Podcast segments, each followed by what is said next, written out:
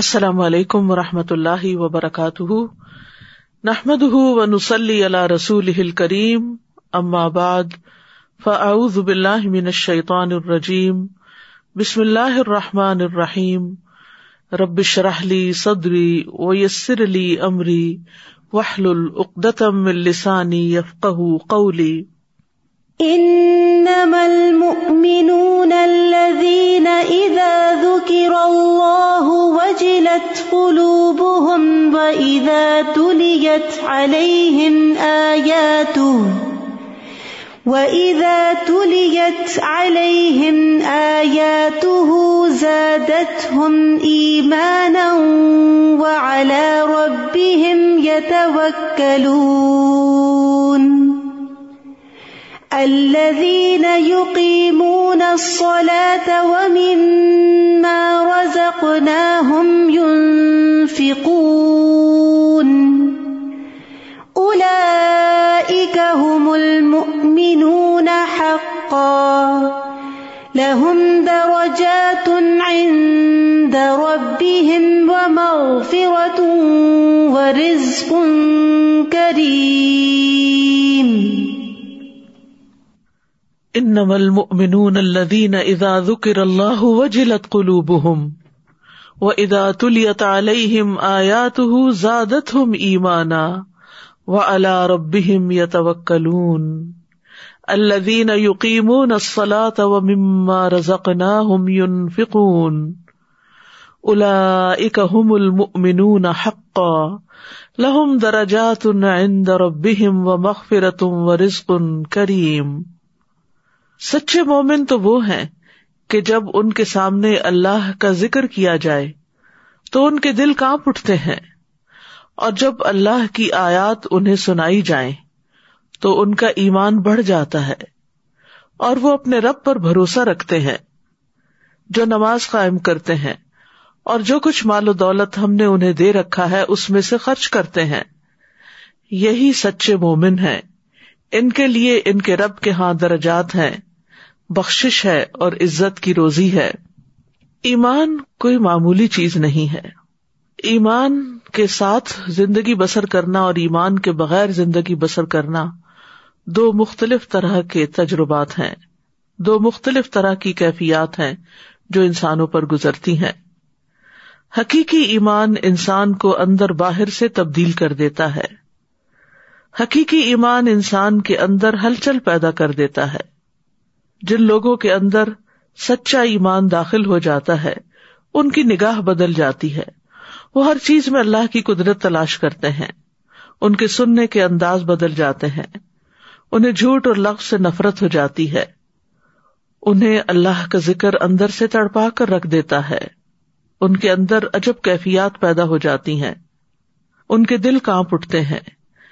یقین کی ایسی کیفیت پیدا ہوتی ہے کہ زندگی کے تمام معاملات میں انہیں اپنے رب پر بھروسہ آ جاتا ہے۔ قرآن کی آیات سن کر ان کا ایمان بڑھ جاتا ہے، وہ عبادات کی پابندی کرتے ہیں، وہ مخلوق کی ضروریات کا خیال رکھتے ہیں۔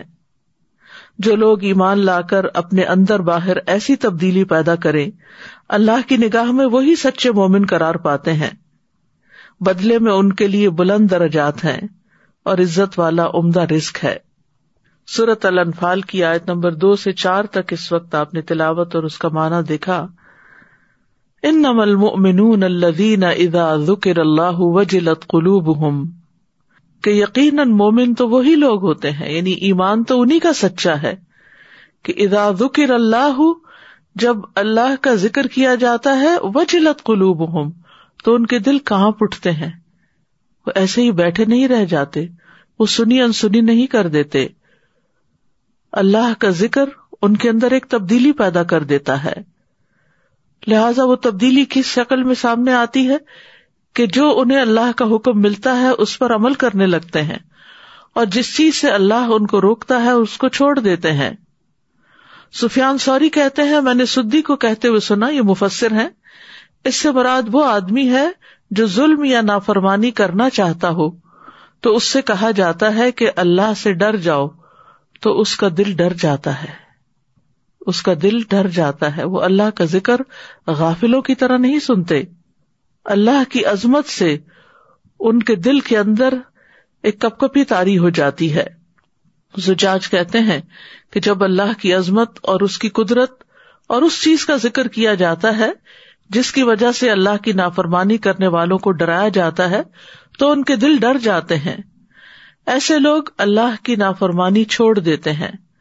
سدی کہتے ہیں کہ اس سے مراد وہ شخص ہے جو نافرمانی کا ارادہ کرتا ہے کہ کوئی گناہ کا کام کروں, لیکن جب اللہ کی یاد ان کے دل میں آتی ہے تو وہ اس گناہ سے کنارہ کشی اختیار کر لیتا ہے, اس گناہ کو چھوڑ دیتا ہے. تو وجلت قلوبہم میں دو چیزیں آتی ہیں, ایک ہے دل کا ڈر جانا, دوسرے ہے دل میں رکت پیدا ہو جانا, دلوں کا نرم پڑ جانا. اللہ کا ذکر ہے ہی ایسی عظمت والی چیز کہ اگر وہ کسی پہاڑ پر اتارا جاتا, یعنی اللہ کا کلام اللہ کے ذکر کی سب سے بڑی شکل ہے, تو وہ پہاڑ ریزہ ریزہ ہو جاتا. سورۃ الحشر میں اللہ تعالیٰ فرماتے ہیں لو انزلنا هذا القرآن على جبل لرأيته خاشعا متصدعا من خشية الله وتلك الأمثال نضربها للناس لعلهم يتفكرون. اگر ہم اس قرآن کو کسی پہاڑ پر اتارتے تو یقیناً تم دیکھتے کہ وہ اللہ کے ذکر سے پست ہونے والا, ٹکڑے ٹکڑے ہو جانے والا ہے. اور یہ مثالیں ہم ان لوگوں کے لیے بیان کرتے ہیں کہ وہ غور و فکر کریں. یعنی قرآن کسی پہاڑ پر نازل ہوتا تو اس کو ریزہ ریزہ کر دیتا. اسی طرح جب سچے مومن کے دل پر قرآن اترتا ہے تو اس کے اندر بھی عاجزی پیدا ہوتی ہے.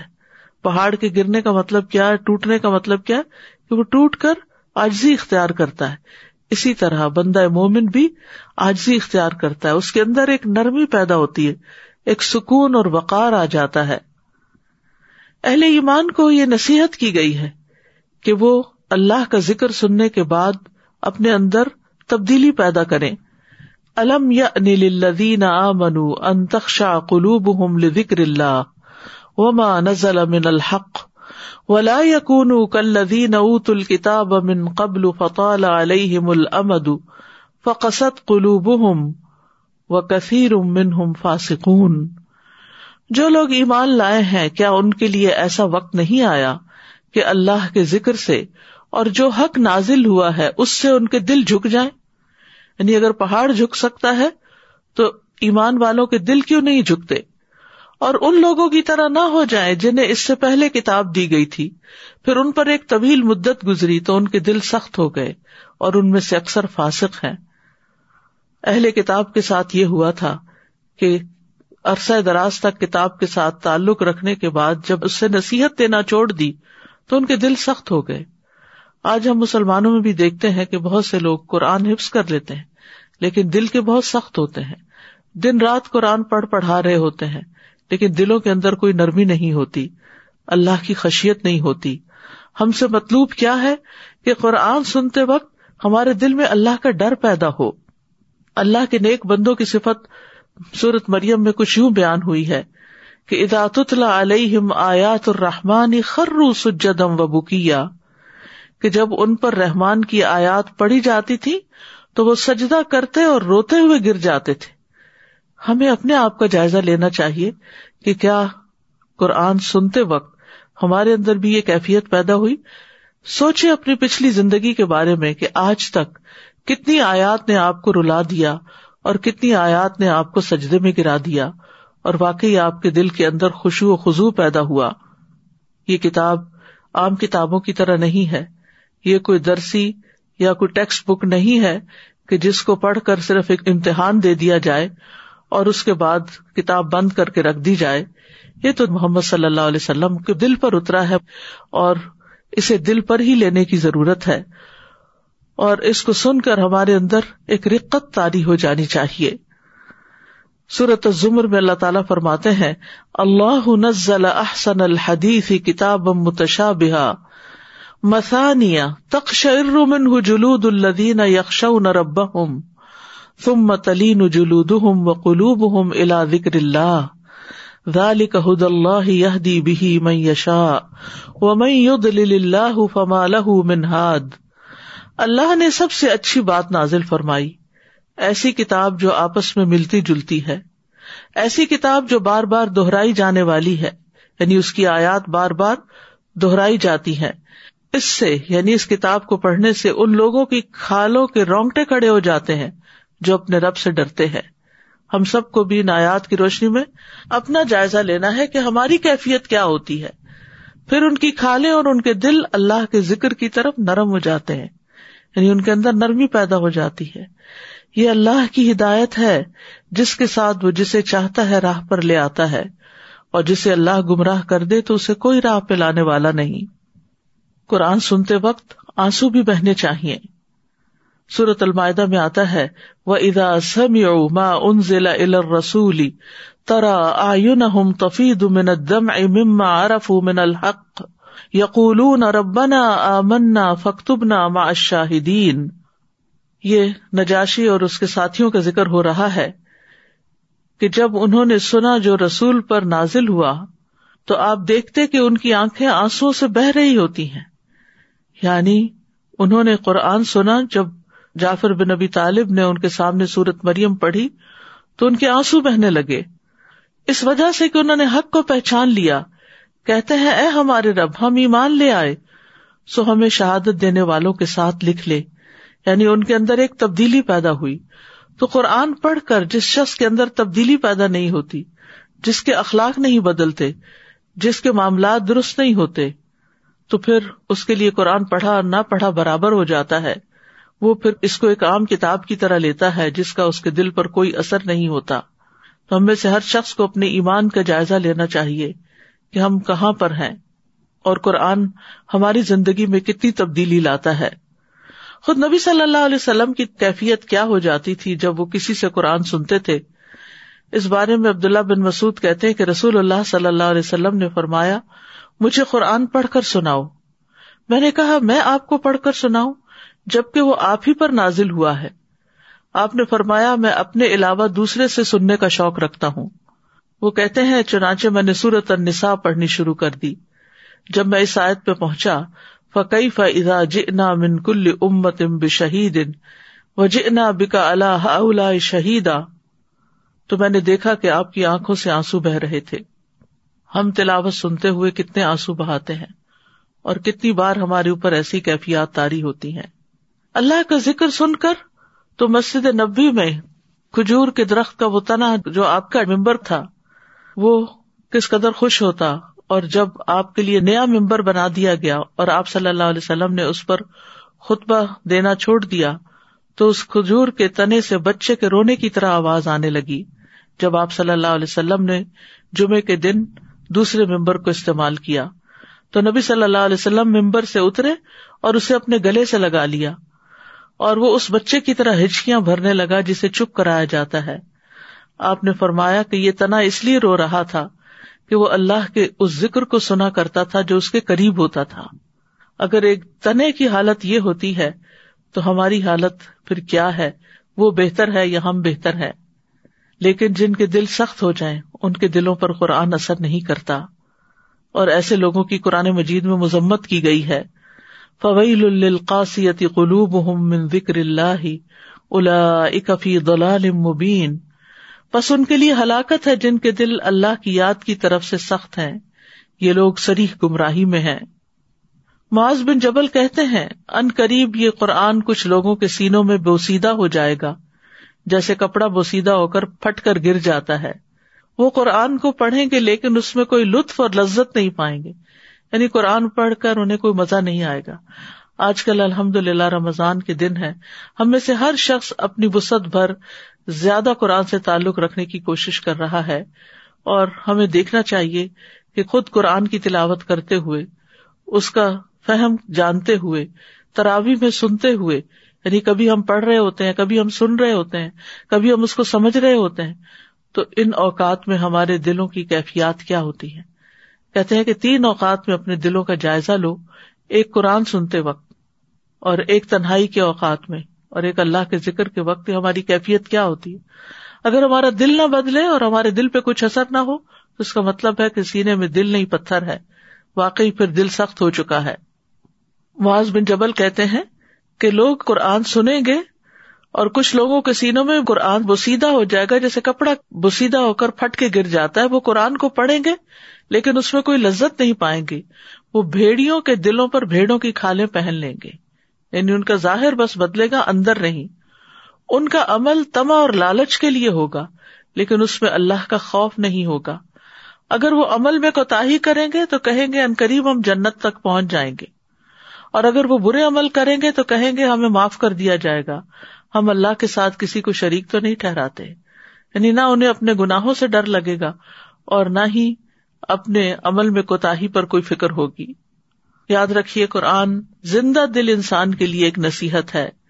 ان ہوا الا ذکر و قرآن مبین لینذر من کان حیا, وہ تو سراسر نصیحت اور واضح قرآن کے سوا کچھ نہیں تاکہ اسے ڈرائے جو زندہ ہو, یعنی جس کا دل زندہ ہو. ابن قیم کہتے ہیں لوگوں کی 3 قسمیں ہیں. ایک وہ جس کا دل مر چکا ہے, یہ وہ شخص ہے کہ اس کا کوئی دل ہی نہیں, اس آدمی کے حق میں آیت نصیحت نہیں بنتی, یعنی جس کا دل مر چکا ہو وہ قرآن سے نصیحت نہیں لیتا. دوسرا وہ شخص جس کا دل زندہ اور اہلیت رکھنے والا ہوتا ہے لیکن وہ تلاوت والی آیات کو کان لگا کے نہیں سنتا, بس ایسے پیسیو لسننگ ہوتی ہے, ایکٹیولی نہیں سنتا. جن کے ذریعے اللہ ان نشانیوں کے بارے میں خبر دیتے ہیں جو دکھائی دینے والی ہیں. یا تو وہ آیات اس تک پہنچی ہی نہیں یا اس تک پہنچی ہے لیکن اس کا دل ان آیات سے ہٹ کر کسی اور چیز میں مشغول تھا اور اس کا دل غیر حاضر ہے, اسے بھی نصیحت نہیں ہوتی حالانکہ اس میں اہلیت ہے اور اس کا دل موجود ہے. اور تیسرے وہ آدمی جس کا دل ابھی زندہ ہے اور وہ اہلیت بھی رکھتا ہے, جب اس پر آیات کی تلاوت کی جاتی ہے تو وہ اپنا کان لگاتا ہے, اپنے کانوں کو اس طرف ڈال دیتا ہے, تیری توجہ سے سنتا ہے اور اپنے دل کو حاضر کرتا ہے, اور جو کچھ وہ سن رہا ہے اس کے فہم کے علاوہ وہ اپنے دل کو کہیں اور مشغول نہیں کرتا, یعنی وہ پوری توجہ سے پھر بات کو سنتا ہے, اس کا دل بھی حاضر ہے اور یہ شخص کان بھی لگائے ہوئے ہے. اس قسم کے لوگ وہ ہیں جو ان آیات سے بھی فائدہ حاصل کرتے ہیں جو تلاوت کی جاتی ہیں, اور ان آیات سے بھی فائدہ حاصل کرتے ہیں جو مشاہدے سے تعلق رکھتی ہیں, جیسے آسمان, پہاڑ وغیرہ. وَإِذَا تُلِيَتْ عَلَيْهِمْ آيَاتُهُ زَادَتْهُمْ إِيمَانًا, اور جب ان پر اس کی آیات پڑھی جاتی ہیں تو ان کا ایمان بڑھ جاتا ہے. اس کا ایک مطلب ہے کہ وہ تصدیق کو بڑھا دیتی ہیں, کہ وہ اللہ کی باتوں کو سچ سمجھنے لگتا ہے. دوسرا معنی کیا گیا وہ خوف کو بڑھا دیتی ہیں, یعنی ایمان بڑھتا ہے تو ان کی خشیت بھی اتنی ہی بڑھتی ہے. تو یاد رکھیے کہ قرآن میں غور و فکر کرنے سے ایمان بڑھتا ہے, اور جب ایمان بڑھتا ہے تو پھر انسان کے اندر خشیت بھی بڑھتی ہے. تو تدبر جو ہے, یعنی غور و فکر کرنا, اپنے دلوں کو حاضر کرنا, یہ سبب بنتا ہے ایمان بڑھانے کا, کیونکہ تدبر دل کے اعمال میں سے ہے. اور تدبر ایسے معنی واضح کر دیتا ہے جس سے وہ پہلے ناواقف ہوتے ہیں, یا جو کچھ وہ بھول چکے ہوتے ہیں انہیں یاد آ جاتا ہے, یا یہ غور و فکر ان کے دلوں میں نیکی کی رغبت اور اپنے رب کی کرامت کا شوق پیدا کر دیتا ہے, یا یہ تدبر اللہ کے عذابوں سے خوف یا اس کی نافرمانیوں سے باز آ جانے کے عمل کو پیدا کر دیتا ہے, اور ان سب چیزوں سے ایمان بڑھ جاتا ہے. اور ایمان بڑھنے کے نتیجے میں وَعَلَىٰ رَبِّهِمْ يَتَوَكَّلُونَ, وہ اپنے رب پر توکل کرتے ہیں, بھروسہ کرتے ہیں. یعنی دنیا کی جن مشکلات, مصائب, سختیوں کے بارے میں ان کو خوف لاحق ہوتا ہے, وہ ان کے بارے میں اللہ پر بھروسہ کرتے ہیں. اپنے وہ اعمال جن کے بارے میں وہ آخرت میں ثواب کی امید رکھتے ہیں, ان کے بارے میں وہ اللہ پر بھروسہ کرتے ہیں. یعنی دنیا کے معاملات میں بھی اور آخرت کے معاملات میں بھی ان کا بھروسہ اپنی ذات پہ نہیں ہوتا, اپنے کمال پہ نہیں ہوتا, بلکہ اللہ کی ذات پر بھروسہ کرتے ہیں. یعنی دنیا اور آخرت کے فائدوں کے حصول یا نقصانات سے بچنے کے لیے یا نقصانات کو دور کرنے کے لیے وہ اپنے رب پر جو توکل کرتے ہیں, انہیں پورا اعتماد اور یقین ہوتا ہے کہ اللہ تعالیٰ ان کا یہ کام ضرور کر دے گا. کون ہے یہ توکل کرنے والے؟ الذین یقیمون الصلاۃ ومما رزقناہم ینفقون, یہ وہ لوگ ہیں جو نماز قائم کرتے ہیں اور اس میں سے جو ہم نے انہیں رزق دیا وہ خرچ کرتے ہیں. یعنی چاہے فرض نماز ہو یا نفلی نماز ہو, اس نماز کو اس کے ظاہری اور باطنی اعمال, مثلا دل کے خشوع کے ساتھ جو کہ نماز کا مغز ہے, اس کے ساتھ قائم کرتے ہیں. اقامت صلاۃ میں دل کی حضوری بھی شامل ہے.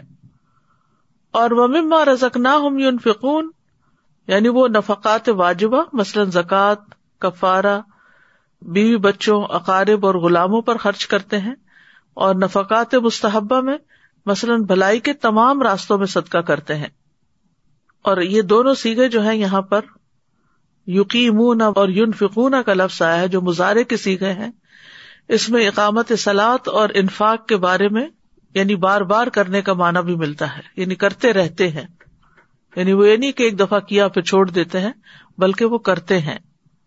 اولئک هم المؤمنون حقا، یہی لوگ سچے مومن ہیں، پکے مومن ہیں، یعنی جن کے دلوں میں کوئی شک نہیں، ان کے اندر منافقوں والا ایمان نہیں بلکہ یقینی ایمان ہے. لہم درجات عند ربہم ومغفرۃ ورزق کریم، ان کے لیے ان کے رب کے پاس بلند منزلیں ہیں اور ہر ایک کی منزل الگ ہے، کیونکہ ہر ایک کے ایمان کا درجہ اور نمازوں کا اور صدقہ خیرات کا فرق ہے. لہم درجات عند ربہم، عطا کہتے ہیں کہ وہ جنت کے درجات پر اپنے عمل کے اعتبار سے چڑھیں گے، جس کا جو عمل ہوگا اس کے مطابق اس کو درجہ دیا جائے گا. ورزق قریب، یہ وہ رزق ہے جو ان کے لیے جنت میں تیار کیا گیا ہے.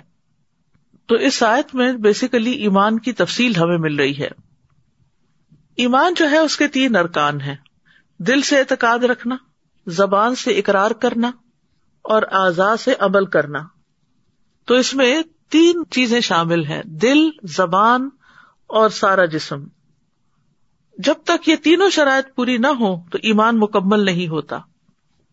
تو اس میں آپ دیکھیے کہ ان لوگوں کے اندر دل کا اعتقاد بھی تھا، توکل اور ایمان میں اضافے کی بات ہوئی، زبان کا عمل بھی تھا، اللہ کا ذکر اور قرآن کی تلاوت، اور اعضاء کا عمل یعنی اقامت صلاۃ اور رزق کا انفاق. یعنی ایمان کی جو تینوں شرائط ہیں ان سچے مومنوں میں پوری ہوتی ہیں. ایمان کا لفظی معنی لغت میں تصدیق اور اقرار کرنا ہوتا ہے، اور اصطلاحی معنی ہوتا ہے دل میں عقیدہ رکھنا، زبان کے ساتھ اقرار کرنا اور اعضاء کے ساتھ عمل کرنا. مؤمن کا لفظ جو ہے اسم فاعل ہے، یہ اس شخص کے لیے بولا جاتا ہے جو ایمان کی صفت سے متصف ہو، اور اس لیے اس بات کی طرف اشارہ کرنا مناسب ہوگا کہ لغت میں مومن کا لفظ 3 لغوی بنیادی معنوں کی طرف لوٹتا ہے. نمبر 1 امن والا، اور امن خوف کے بالمقابل ہے. الذین آمنوا ولم یلبسوا ایمانہم بظلم اولئک لہم الامن وہم مہتدون، وہ لوگ جو ایمان لائے اور انہوں نے اپنے ایمان کو کسی بڑے ظلم یعنی شرک کے ساتھ نہیں ملایا، یہی لوگ ہیں جن کے لیے امن ہے اور وہی ہدایت پانے والے ہیں. یعنی اگر کوئی شخص ایمان لاتا ہے تو وہ امن میں آ جاتا ہے. دوسرا ہے تصدیق کرنا جو تکذیب کے بالمقابل ہے.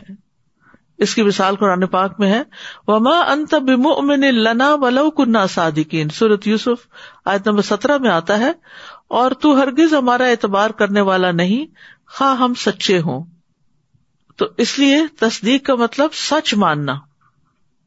اور تیسرے ہے امین، امانت دار ہونا خیانت کار ہونے کے برعکس ہے، اور اس میں انسان اللہ سبحانہ تعالیٰ کے ساتھ خیانت نہیں برتتا بلکہ جو اسے حکم ملتا ہے وہ بجا لاتا ہے. پھر اسی طرح ایمان کے ساتھ ساتھ اسلام کا لفظ بھی استعمال کیا جاتا ہے. حدیث جبریل سے ہمیں پتہ چلتا ہے کہ اسلام عبادات کے ساتھ مکمل ہوتا ہے، اور ایمان جو ہے اس کے ارکان مختلف ہیں، یعنی اللہ پر ایمان، رسولوں پر ایمان، کتابوں پر، فرشتوں پر وغیرہ وغیرہ. پھر اسی طرح یہ کہ انسان اسلام میں داخل ہوتا ہے تو پھر جب وہ اس پر عمل کرتا ہے تو ترقی کرتے کرتے ایمان کے مرتبے تک اور اعلیٰ مرتبے تک پہنچتا ہے، جس کے لیے یہ وعدہ کیا گیا کہ لہم درجات، یعنی جیسا جیسا اس کا عمل ہوگا ویسے ویسے اس کے درجات ہوں گے. جس درجے کا ایمان ہوگا اس درجے کا جنت میں درجہ دیا جائے گا. یہ بھی یاد رکھیے کہ ایمان گھٹتا اور بڑھتا رہتا ہے، کیونکہ یہاں پر آتا ہے زادتہم ایمانا، آیات کی تلاوت ان کا ایمان بڑھا دیتی ہے، یعنی پہلے سے زیادہ ان کا ایمان ہو جاتا ہے. سورۃ توبہ میں آتا ہے، وَإِذَا مَا أُنزِلَتْ سُورَةٌ فَمِنْهُمْ مَن يَقُولُ أَيُّهُمْ زَادَتْهُ هَٰذِهِ إِيمَانًا، اور جب بھی کوئی سورت نازل کی جاتی ہے تو ان میں سے کچھ لوگ ایسے ہیں جو کہتے ہیں کہ اس نے تم میں سے کس کو ایمان میں زیادہ کیا ہے. یہ منافقین کہا کرتے تھے، یعنی وہ بھی جانتے تھے کہ ایمان جو ہے وہ بڑھتا ہے. پھر اسی طرح علماء کا بھی اس پر اجماع ہے. امام بخاری کہتے ہیں کہ میں مختلف شہروں میں 1000 سے زیادہ علماء سے ملا، میں نے ان میں سے کسی ایک کو اس مسئلے میں اختلاف کرتے ہوئے نہیں پایا کہ ایمان قول اور عمل دونوں کا نام ہے، اور اس میں اضافہ بھی ہوتا ہے اور کمی بھی ہوتی ہے. اضافہ کس چیز سے ہوتا ہے؟ اللہ کی اطاعت سے ایمان بڑھتا ہے اور گناہوں سے گھٹتا ہے.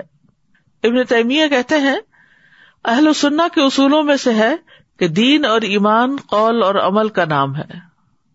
دین اور ایمان قول اور عمل ہے، یعنی صرف قول نہیں ہے. قول میں دل اور زبان سے اقرار ہے، اور عمل میں دل، زبان اور جوارح بھی شامل ہیں. اور پھر ایمان کی کئی شاخیں ہیں، اور ان میں سب سے افضل جو ہے قول لا الہ الا اللہ ہے، اور سب سے ادنا درجہ ایمان کا راستے سے تکلیف دہ چیز ہٹانا ہے، اور حیا بھی ایمان کی ایک شاخ ہے. پھر اسی طرح ایمان کے مختلف درجات کے مطابق انسان کے اعمال ہوتے ہیں، اور جس کا ایمان مضبوط ہوتا ہے اس کے عمل بھی بہتر ہوتے ہیں. رسول اللہ صلی اللہ علیہ وسلم نے فرمایا طاقتور مومن کمزور مومن سے بہتر ہے. یعنی اس میں جسمانی طاقت کی بات نہیں ہو رہی، وہ بھی شامل ہو سکتی لیٹر آن، لیکن ایمان کی طاقت کی طرف اشارہ ہے. اور اللہ کو زیادہ محبوب ہے، اور ہر ایک میں خیر موجود ہے. اسی طرح ایمان کی تجدید نہ کی جاتی رہے تو دل پر سیاہ نقطہ آ جاتا ہے، اور پھر وہ سارا دل سیاہ ہو جاتا ہے، اور انسان کے لیے زندگی میں کوئی رونق نہیں رہتی. تو اس لیے بہت ضروری ہے کہ انسان اپنے ایمان کو قوی کرنے کی کوشش کرتا رہے.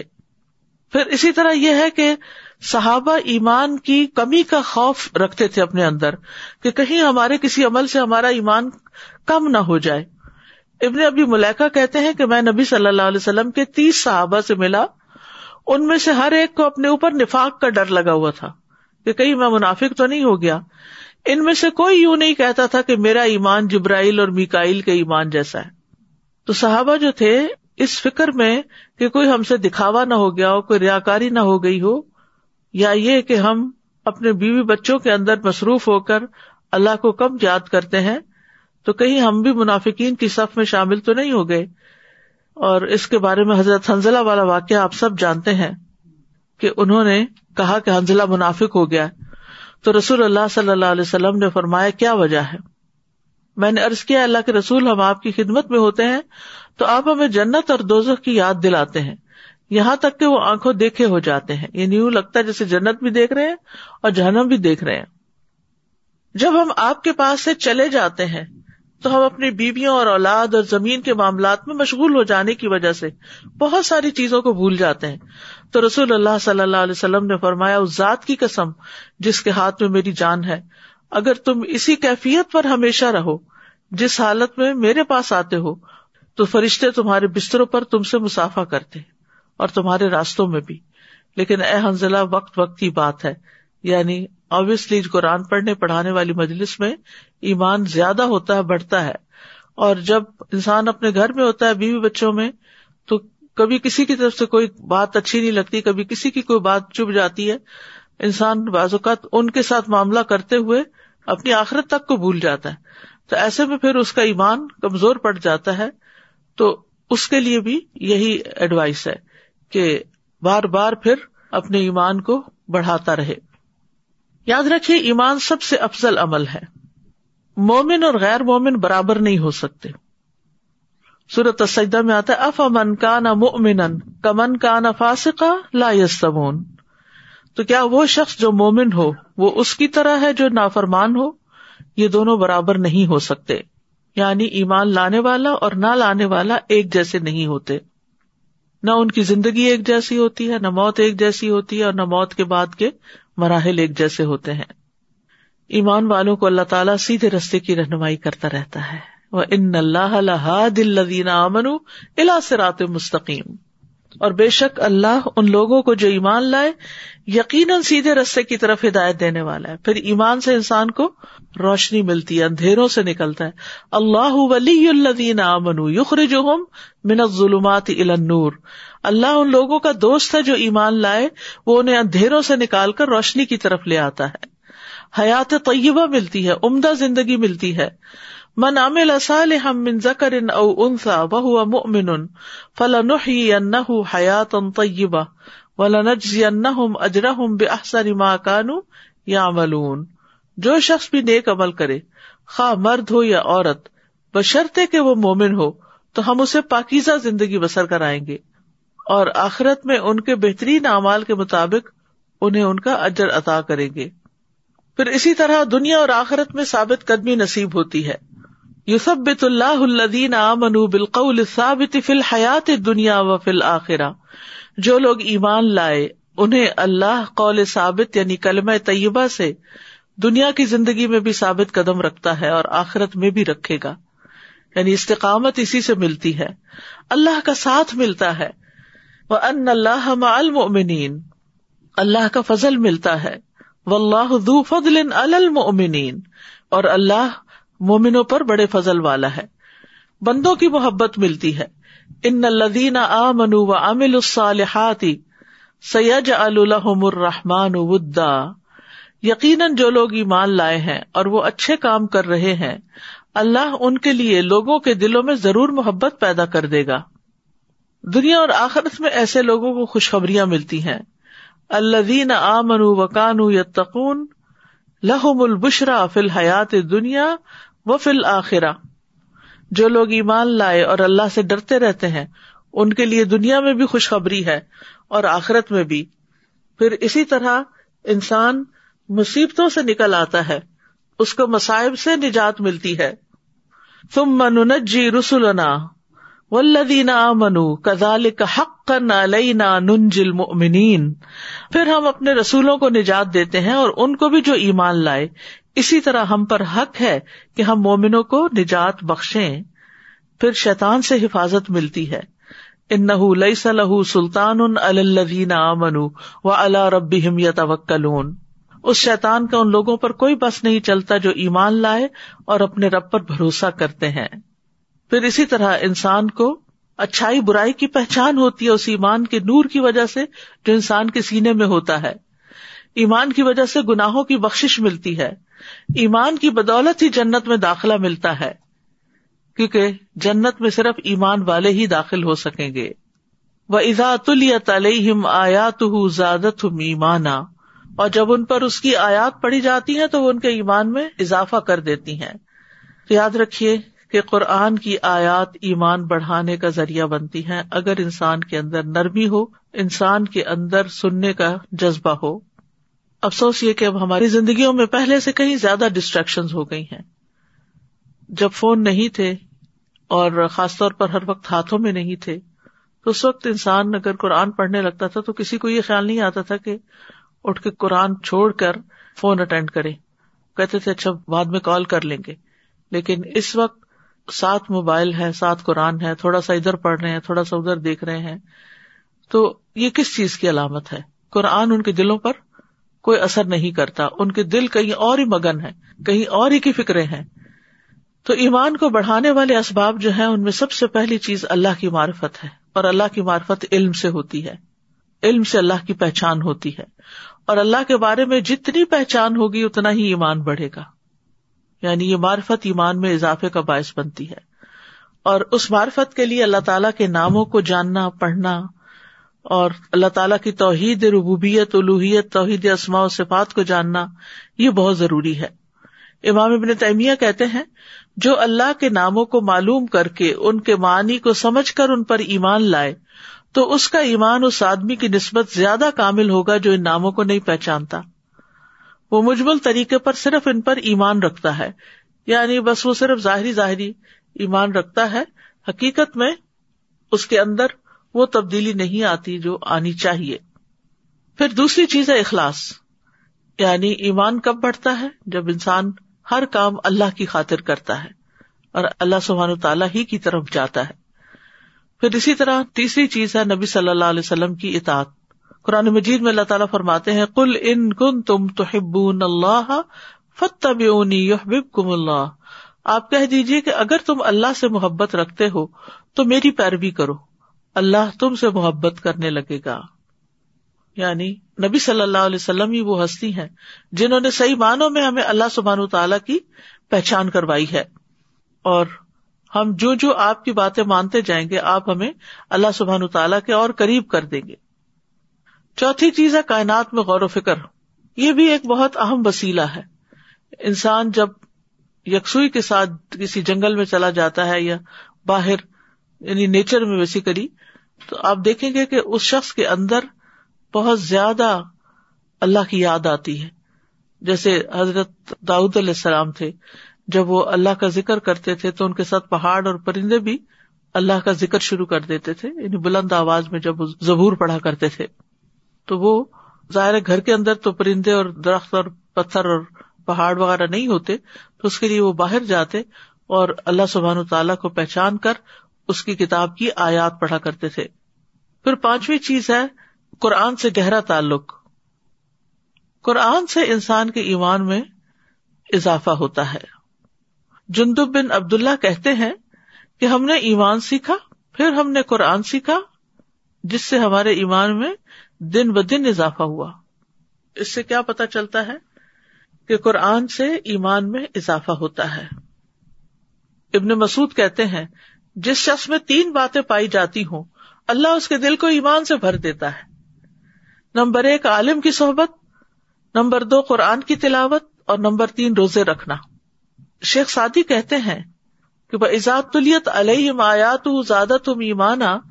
اس کی وجہ یہ ہے کہ وہ اللہ کی آیات کو حضور قلب کے ساتھ غور سے سنتے ہیں تاکہ وہ اس میں غور و فکر کریں, جس سے ان کے ایمان میں اضافہ ہو, کیونکہ تدبر دل کے اعمال میں سے ہے.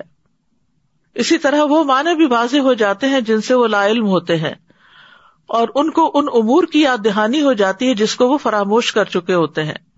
ان کے دلوں میں نیکیوں کی رغبت پیدا ہو جاتی ہے, یعنی ایمان بڑھنے کا مطلب یہ ہے کہ نیکیوں میں اور عمل صالح میں بھی ہم آگے بڑھیں, اور اپنے رب کے اکرام و تکریم کے حصول کا شوق پیدا ہو جاتا ہے, یا ان کے دلوں میں عذاب سے خوف اور نافرمانی سے ڈر پیدا ہو جاتا ہے, اور ان تمام امور سے انسان کا ایمان بڑھتا ہے. پھر قرآن مجید میں تدبر کرنا. قرآن مجید میں تدبر سے انسان دوسروں کی بات بھی آسانی سے سمجھ جاتا ہے, اور اس میں ہم دیکھتے ہیں کہ جو شخص اللہ کے کلام میں غور کرتا ہے اس کو پہچان لیتا ہے, اس کی قدرت کو پہچان لیتا ہے, اور وہ مومنوں پر اس کی عظیم مہربانی کو پہچان لیتا ہے, اور اللہ نے جو عبادت اس پر فرض کی ہے اس کو جان لیتا ہے اور اس کو اپنے اوپر فرض قرار دیتا ہے. پھر ان باتوں سے بھی بچتا ہے جس سے اس کے مالک نے ان کو روکا ہے, اور ان کاموں میں رغبت کرتا ہے جس کی اللہ نے ترغیب دی ہے. جب یہ کام انسان کرنے لگتا ہے تو خود بخود دل میں اللہ کی محبت آ جاتی ہے. پھر اسی طرح یہ ہے کہ قرآن اگر پڑھنا ہو تو پھر اس کے لیے بہتر یہی ہے کہ رولز کے ساتھ اس کو پڑھے تاکہ اچھی طرح درست طریقے سے اس کی ادائیگی ہو, اور عمل کے لیے سیکھے. اور اسی طرح خاموشی کے ساتھ سنے اور غور کرے, یعنی سنتے وقت بھی. پھر اسی طرح انسان جب پڑھے تو سوچے میں اللہ کا کلام پڑھ رہا ہوں, اور جب سچے لوگوں کا ذکر آئے تو انسان دعا مانگے کہ اللہ ہمیں بھی ان میں شامل کر دے. اور جب جھوٹ بولنے والوں کا ذکر آئے تو اس وقت انسان کا رویہ کیا ہو کہ وہ اللہ تعالیٰ کے اس خطاب کو ذہن میں رکھے اور اپنے ساتھ عہد کرے کہ میں ایسا عمل نہیں کروں گا. پھر یہ ہے کہ قرآن کی بدولت انسان کو اللہ کا قرب بھی ملتا ہے, اللہ کی محبت ملتی ہے, اللہ کی رحمت آتی ہے. پھر نیک اعمال کی حرص انسان کے اندر پیدا ہونے لگتی ہے.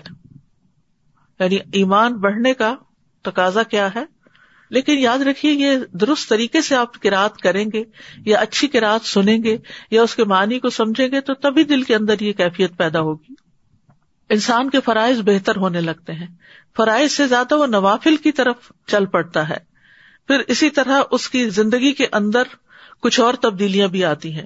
اس کو پاکیزگی سے محبت ہوتی ہے, صاف ستھرا رہنے لگتا ہے, طہارت کا اہتمام کرتا ہے, سادگی اختیار کرتا ہے, لوگوں کی اچھائیوں کو یاد رکھتا ہے, کم گفتگو کرتا ہے, مشکلات میں صبر کرتا ہے, اپنے بھائی کے لیے وہی پسند کرتا ہے جو اپنے لیے, پھر پڑوسی کا خیال رکھتا ہے, جھوٹ چھوڑ دیتا ہے. اور کچھ کام ایسے ہیں کہ جو انسان کے ایمان کو گھٹا دیتے ہیں, جیسے غفلت, دنیا میں مگن ہونا, دنیا کو آخرت پر ترجیح دینا, یعنی مال کی محبت میں اضافہ ہونا اور اس کی وجہ سے دین کے کاموں میں غفلت برتنا, ذکر سے روگردانی کرنا, یہ بھی انسان کے ایمان کو کمزور کرتا ہے. اور گناہ اور نافرمانیاں جو ہے وہ بھی ایمان کم کر دیتی ہیں, چوری, زنا, شراب نوشی. پھر فضول کاموں میں مشغول ہونا، خواہش پرست لوگوں کی مجلس میں بیٹھنا، یہ ساری چیزیں جو ہیں انسان کے ایمان میں کمی پیدا کر دیتی ہیں. تو ہمیں اللہ تعالیٰ سے دعا کرنی چاہیے کہ وہ ہمارے دلوں کے اندر ایمان کو مزین کر دے. اللہم حبب الینا الایمان وزینہ فی قلوبنا وکرہ الینا الکفر والفسوق والعصیان وجعلنا من الراشدین. اللہم توفنا مسلمین واحینا مسلمین والحقنا بالصالحین غیر خزایا ولا مفتونین. آمین. اے اللہ ایمان کو ہمارے لیے محبوب بنا دے، یعنی ہمیں ایمان کی محبت دے دے اور اسے ہمارے دلوں میں مزین کر دے، یعنی سجا دے، اور کفر فسق اور عصیان کو ہمارے لیے ناپسندیدہ بنا دے اور ہمیں سیدھی راہ پر چلنے والا بنا دے. اے اللہ ہمیں مسلمان ہی رکھ کر فوت کرنا اور مسلمان ہی بنا کر زندہ رکھنا، اور ہمیں صالحین سے ملا دے اس حال میں کہ نہ ہماری رسوائی ہو اور نہ ہم فتنے میں پڑیں. اسی طرح ایک اور دعا سنن نسائی کی، اللہم زیننا بزینت الایمان وجعلنا ہداۃ مہتدین. اے اللہ ہمیں ایمان کی زینت سے مزین کر دے اور ہمیں ہدایت یافتہ لوگوں کا رہنما بنا دے. پھر اسی طرح کرنے کے کام کیا ہے؟ اپنے ایمان کا جائزہ لیتے رہیں، قرآن سے پڑھنے، سمجھنے، غور و فکر کرنے کا تعلق قائم رکھیں، اس کے ساتھ دن اور رات کی گھڑیوں میں قیام کریں، قرآن میں تدبر کریں، اس کے ذریعے اپنے اخلاق کو درست کریں، خواہشات کے پیچھے نہ چلیں، اور جہاں اللہ سبحانہ و تعالی قرآن میں کوئی نصیحت کرے، کوئی کرنے کا کام ہو تو اس کے اوپر ہم عمل کر لیں. اور رمضان تو ہے ہی شہر الذکر، شہر القرآن، شہر الصدقہ، لہذا صدقہ جاریہ کی جو کمپین الہدا کی طرف سے شروع ہو رہی ہے اس میں بھی اپنا حصہ ڈالیں تاکہ تعلیم کا کام جو ہے وہ زیادہ سے زیادہ آگے بڑھے. اللہ سبحانہ وتعالی ہمیں عمل کرنے کی توفیق عطا فرمائے. وآخر دعوانا ان الحمد للہ رب العالمین. سبحانک اللہم وبحمدک اشہد ان لا الہ الا انت استغفرک واتوب الیک. السلام علیکم ورحمۃ اللہ وبرکاتہ.